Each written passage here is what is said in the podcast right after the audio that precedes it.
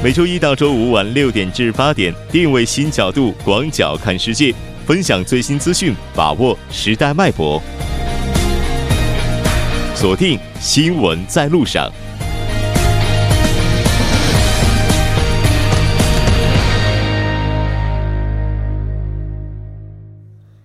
好的，欢迎回来，这里是正在为您直播的 TBS EFM 新闻在路上。稍后呢，将为您带来我们今天的第二部节目。之前呢是广告时间，广告过后马上回来。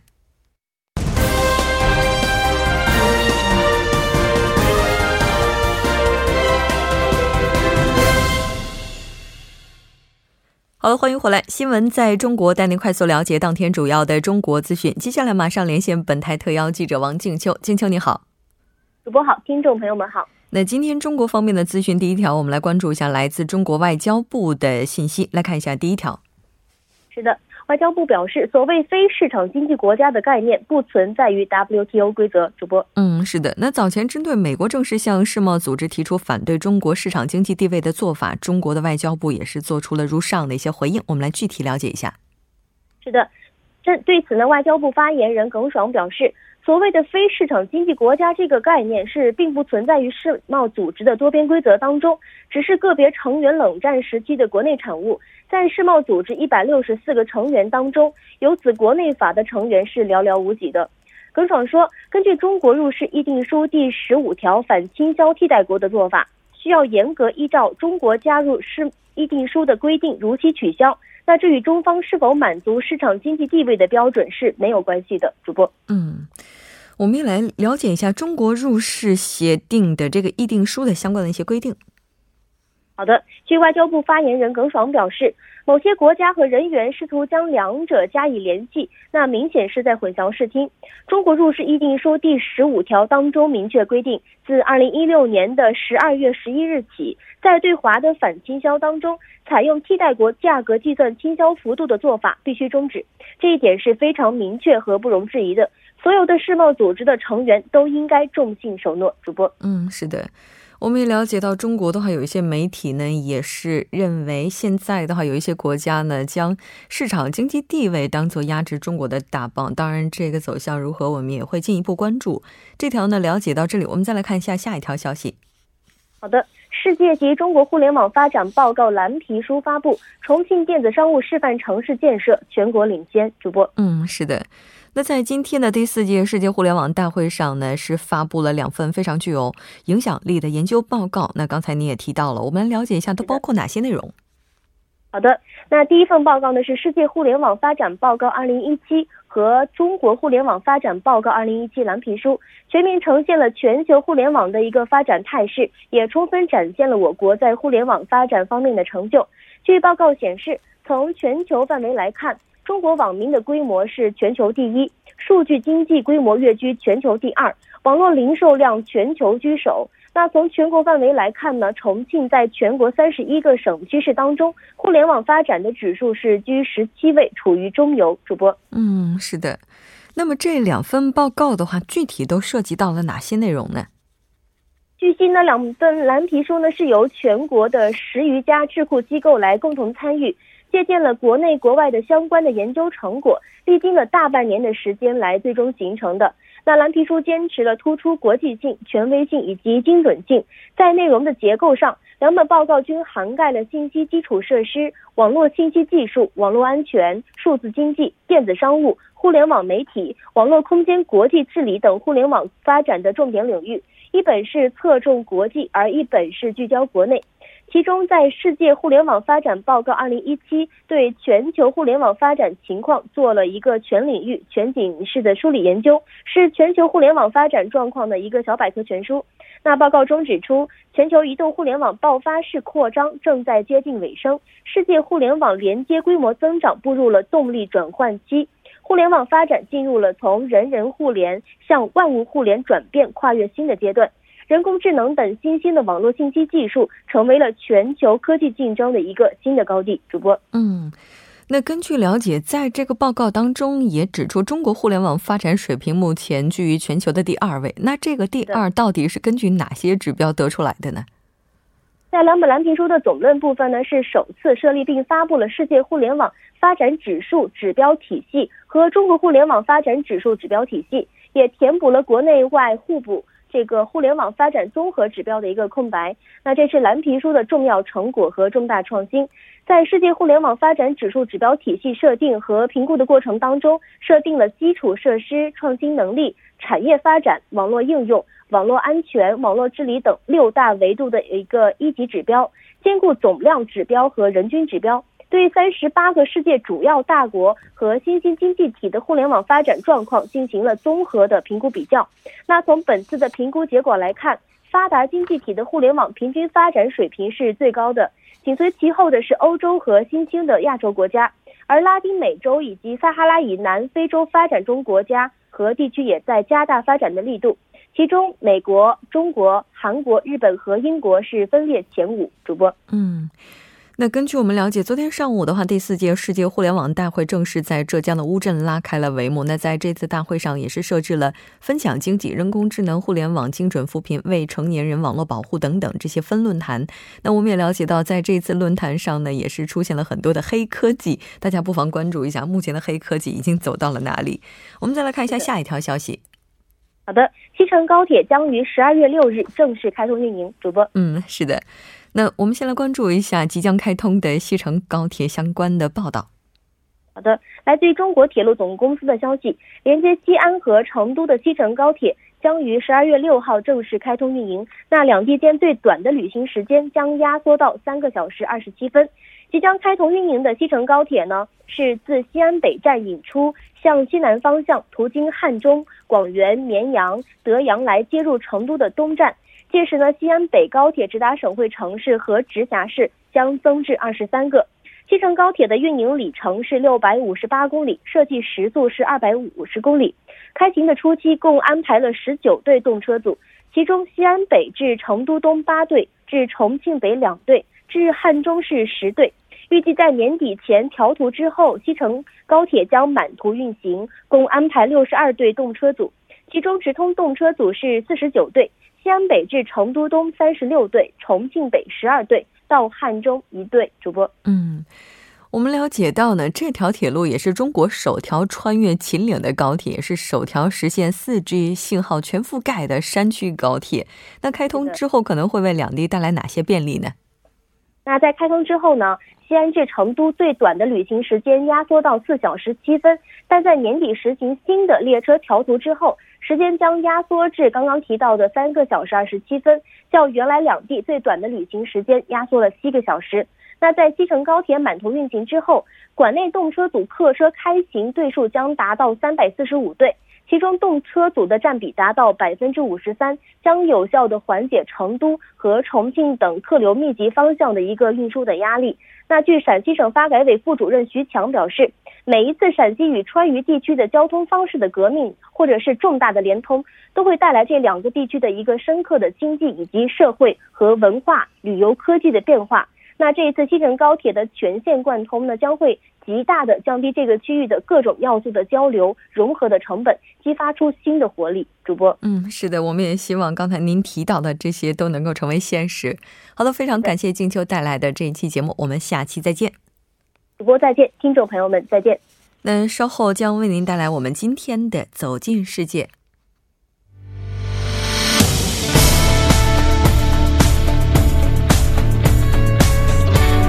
您现在收听的是《新闻在路上》。好的，欢迎回来，走进世界，为您介绍主要国际资讯，带您了解全球最新动态。接下来马上连线本台特邀记者齐明明，齐记者你好。主播你好，很高兴跟齐记者一起来了解今天国际方面的主要资讯。第一条消息，依然来关注一下来自津巴布韦的动态。好的，津巴布韦呢，今日新内阁就职。仅小幅度的改组了内阁，更换了教育和劳工部长。嗯，是的。那这个新的内阁应该说任期不长，但是担子是不轻的。刚才你也提到了，只是更换了两位的内阁成员。那来了解一下这两位人选。好的，那首先呢，教育部长人选由之前的拉扎勒斯多科拉换为了保罗马维马。这个保罗·马维马呢是大学教授，执政党非洲民族联盟爱国阵线的一员。而劳工部长的人选呢，由克莱弗·尼亚蒂换为了彼得罗·尼拉卡戈涅，后者也是执政党的一员。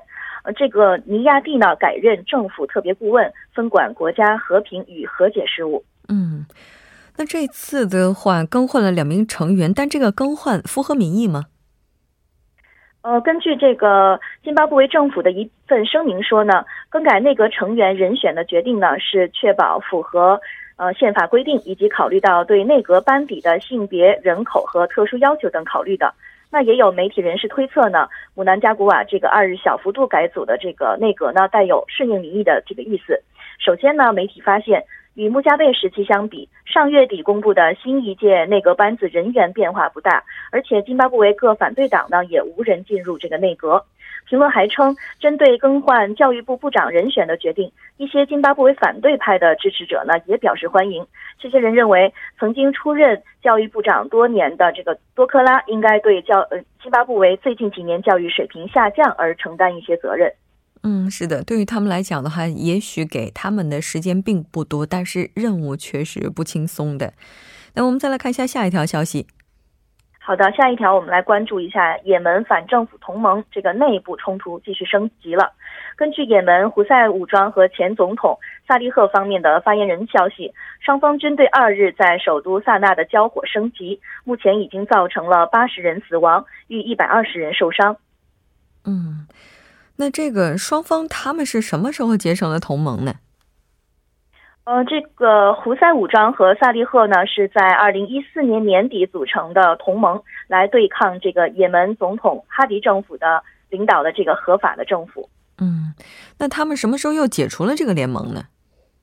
呃，这个是在今年九月的时候，那胡塞武装呢宣布任命军队指挥官。以及最高司法委员会主席和财政部长等要职。那萨利赫随后就发表声明，拒绝承认胡塞武装的这个单方面的任命。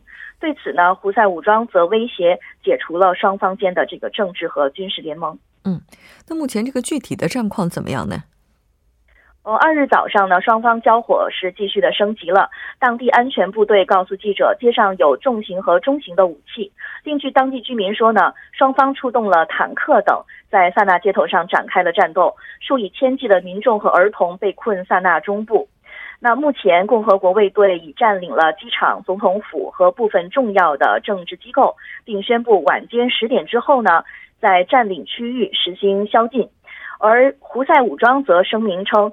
啊，已经控制了原属于萨利赫的今日电视台。主播，嗯，那目前双方对这个事态的态度是怎么样的呢？其实就在此前不久呢，萨利赫刚刚通过了该电视台发表过声明，呼吁城内全体安全部队、武装呃部落武装和民众加入到这个军队当中来捍卫国家，反抗胡塞武装。而对于萨利赫的这个最新表态和这个双方的冲突呢，胡塞武装领导人二日。则指责其背信弃义，并称要继续抵抗侵略。而沙特领导的多国联军则对萨利赫的新立场表示了欢迎。嗯，那我们也了解到，正在沙特避难的也门总统哈迪二号在召开非公开会议之后，称这是反抗胡塞武装的人民起义。那他也呼吁建立一个新的联盟，共同来抗击胡塞武装。这条我们关注到这里，再来看一下下一条消息。好的，下一条来自英国。据一份调查显示呢，因为痛惜脱欧要五百亿欧元，有一半的英国人倾心二次公投。嗯，应该说这个第一次公投决定要脱欧这段时间的痛楚呢，是只有亲身经历的人才会懂的。我们来看一下具体的调调查内容情况怎么样。好的，这是自上周有媒体报道英国准备支付约五百亿欧元的脱欧分手费之后，由调查公司组织的第一次重要的这个民意调查。调查结果表明呢，百分之五十的人支持再举行一次关于英国是否退出欧洲欧盟的投票，那百分之三十四的人反对再次公投，而有百分之十六的人选择了不知道这一项。调查还发现呢，百分之三十五的受后呃受访者表示，在英国脱欧后。他们的经济状况会更糟，而百分之十四的人则表示他们相信自己的情况会变得更好。其实这项在线的调查呢，是由英国的一家调查公司开展的。自呃十一月三十号到十二月一号期间，一共受访呃采访了一千零三名英国成年人。有竞选分析师在这个推特上还表示，这是民意调查人员首次为第二次英国脱欧公投提供数据支持。嗯。那另外，我们也了解到，英国的前首相布莱尔他也表示，英国很有可能会改变脱离欧盟的想法。这个目前的结果是完全可能会实现逆袭的。当然，到底是怎样，我们目前还是不得而知的。再来看一下今天的最后一条消息。好的，那最后一条消息呢，是美国在一份声明中宣布退出全球移民协议，并称将自主决定移民政策。嗯，这应该也是蓄谋已久的了。我们来看一下这个声明，它具体提到了哪些内容？好的，这个声明中宣布呢，美国驻联合国代表团，呃，今日已向联合国秘书长通报，美国将不再参与全球移民计呃协议。那么在声明中还表示呢，纽约移呃难民和移民宣言中包含大量与美国移民和难民政策以及特朗普政府的移民原则不一致的条款。因此呢，特朗普总统决定，美国将不再参与这项预期将于二零一八年在联合国获得国际共识的协议。嗯，那根据我们的了解，特朗普在美国优先这个政策的驱使之下，已经从很多项奥巴马时期加入的国际协定当中退出了，其中就包括我们都知道的巴黎气候协定。那接下来这个动向将会怎样发展，我们也会继续关注。好的，非常感谢齐记者为我们带来今天的这期连线，我们下期再见。好的，再见。稍后来关注一下这一时段的路况、交通以及天气信息。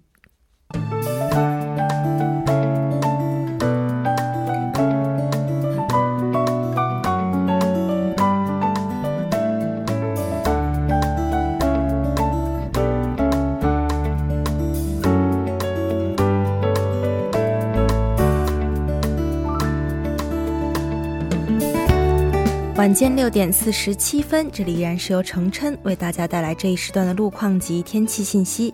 继续来关注来自首尔市交通情报科发来的实时路况。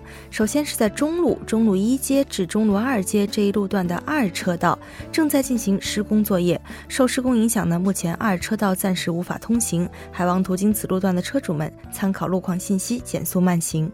接下来是在江边北路日山方向元小大桥至马浦大桥这一路段的四车道上，刚刚发生了交通事故，还望后续车辆参考相应路段谨慎驾驶。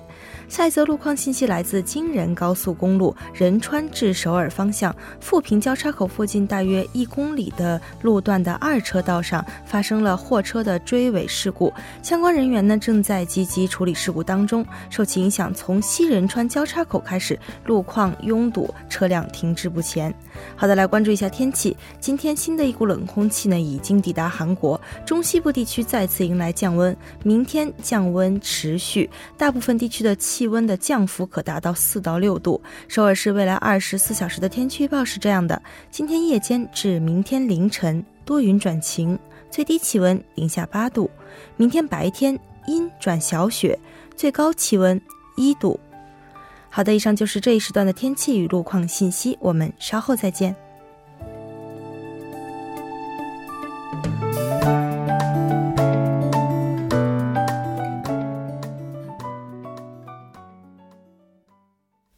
聚焦热门字符，解读新闻背后。接下来马上请出栏目嘉宾一月，一月你好，你好主播。那今天是周一，对于很多人来讲，应该是比较疲劳的一天了，因为刚刚过去一个周末。是的。但其实，在这个周末的话，应该说是非常不太平的，因为三号的上午，其实本来应该是和家人一起共度的时光，但是在仁川地区发生了海难。是的。嗯，我们来看一下这个事件到底是怎样的。对这个事件呢，刚刚主播在这个开场的时候已经简单的提到了，嗯，相信大家也是有所耳闻。那在说这个事件之前呢，我们首先关注一下这个一小时前发来的一个速报，在今天下午四点二十三分左右呢，仁川小青岛海域呢是一艘货船呢沉入海底，那目前造成了三名人员失踪，具体的原因呢还在分析当中。那这个据海韩国海洋水产部和海洋警察厅的表示呢，这个中国海军呢会在现场进行搜救工作。那目前呢已经是七名人员获救，那三名人员失踪情况呢目前还在调查当中，是这样的一个情况。不幸中的万幸就是有生还者。对，是的，已经有七名获救了，但是还是这个三名失踪人员呢，我们还是向他们表示哀悼。其实这个时间到了这个时间的话，如果还没有被找到的话，应该说也是凶多吉少了。没错。但是对于韩国仁川这个零星岛发生的这些海难来讲的话，我觉得非常不幸的就在于，应该说是全员覆没。十三名死亡，另外呢还有失踪者依然没有被找到。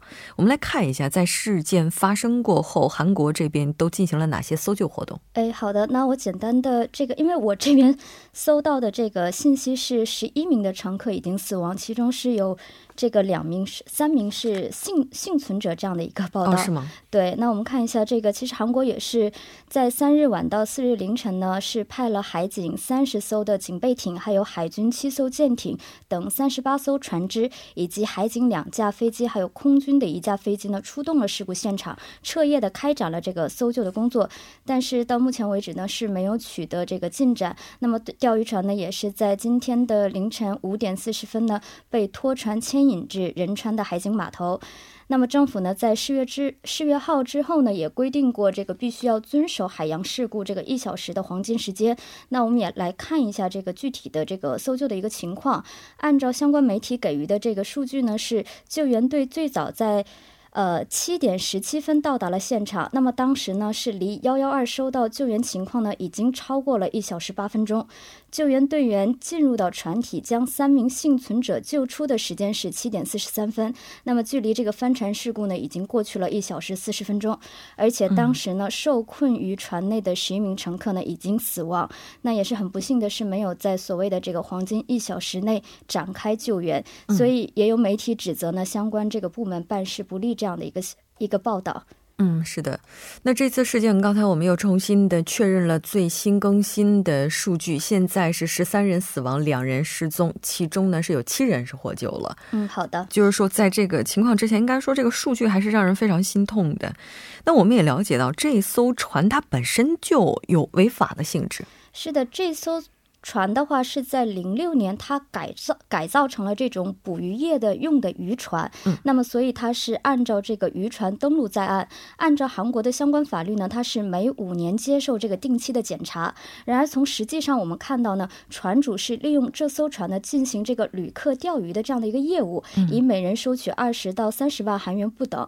这样在韩国呢，这样的业务呢其实是属于这个游览船和这个渡船业务法的一个范畴。但是由于它是按照这个捕鱼业的渔船登陆在岸，所以它是无法适用于这个游览船和渡船业务法的相关的这个保护的。嗯，也就是说，他非法的使用这辆船只。是的。那在法律上的话，特别韩国现有的法律，它是怎么样去规定渔船的呢？嗯，是这个游览船和渡船业务法呢，是要求每年都会进行安全检查。刚才那种捕鱼业的渔船呢，是每五年；那么这种进行钓鱼业务的，是每年都要进行。此外呢，五吨以上的船只，如果超过五名乘客的时候呢，救生衣和救生圈是必须要配备的。那么超过十三人的时候呢，则必须要配备一名这个救援的队员。那我们看一下这艘出事儿的渔船呢，是只有。七十多岁的一位船长和一名女性的甲板长，并没有所谓的救援人员在这个船上。嗯，对。其实我们也了解这个相关的报道的时候，发现所有的遇难者，包括所有的这些幸存者，嗯，他们都是穿着救生衣的。是的，我觉得这个情况的话，也是让人觉得非常遗憾。那同时，这一起事件也是暴露了韩国海上交通管制系统的很多漏洞。是的，我们来看一下韩国这个海上交通管制系统是怎么规定的。它是规定，特别是这艘加油船在出航的时候呢，是要在海上这个交通管理系统进行登陆报告。然而，该加油船呢并没有实施这一步，而是在出航以后再进行了报告。那么，另外发生事故的钓鱼船也是在出航之前呢，是应该留有一点时间，让海警呢进行乘客的身份确认。以及船内部的临检等。然而，相关记者呢也发现了，在这个船出航的出航的时间和规定的时间一样，都是在凌晨六点。所以可以说，可能海警就根本就没有做这个工作。所以也有对这个海警是否认真工作产生了一种质疑。这完全可以说是无视这个海运的规则和流程在办事了。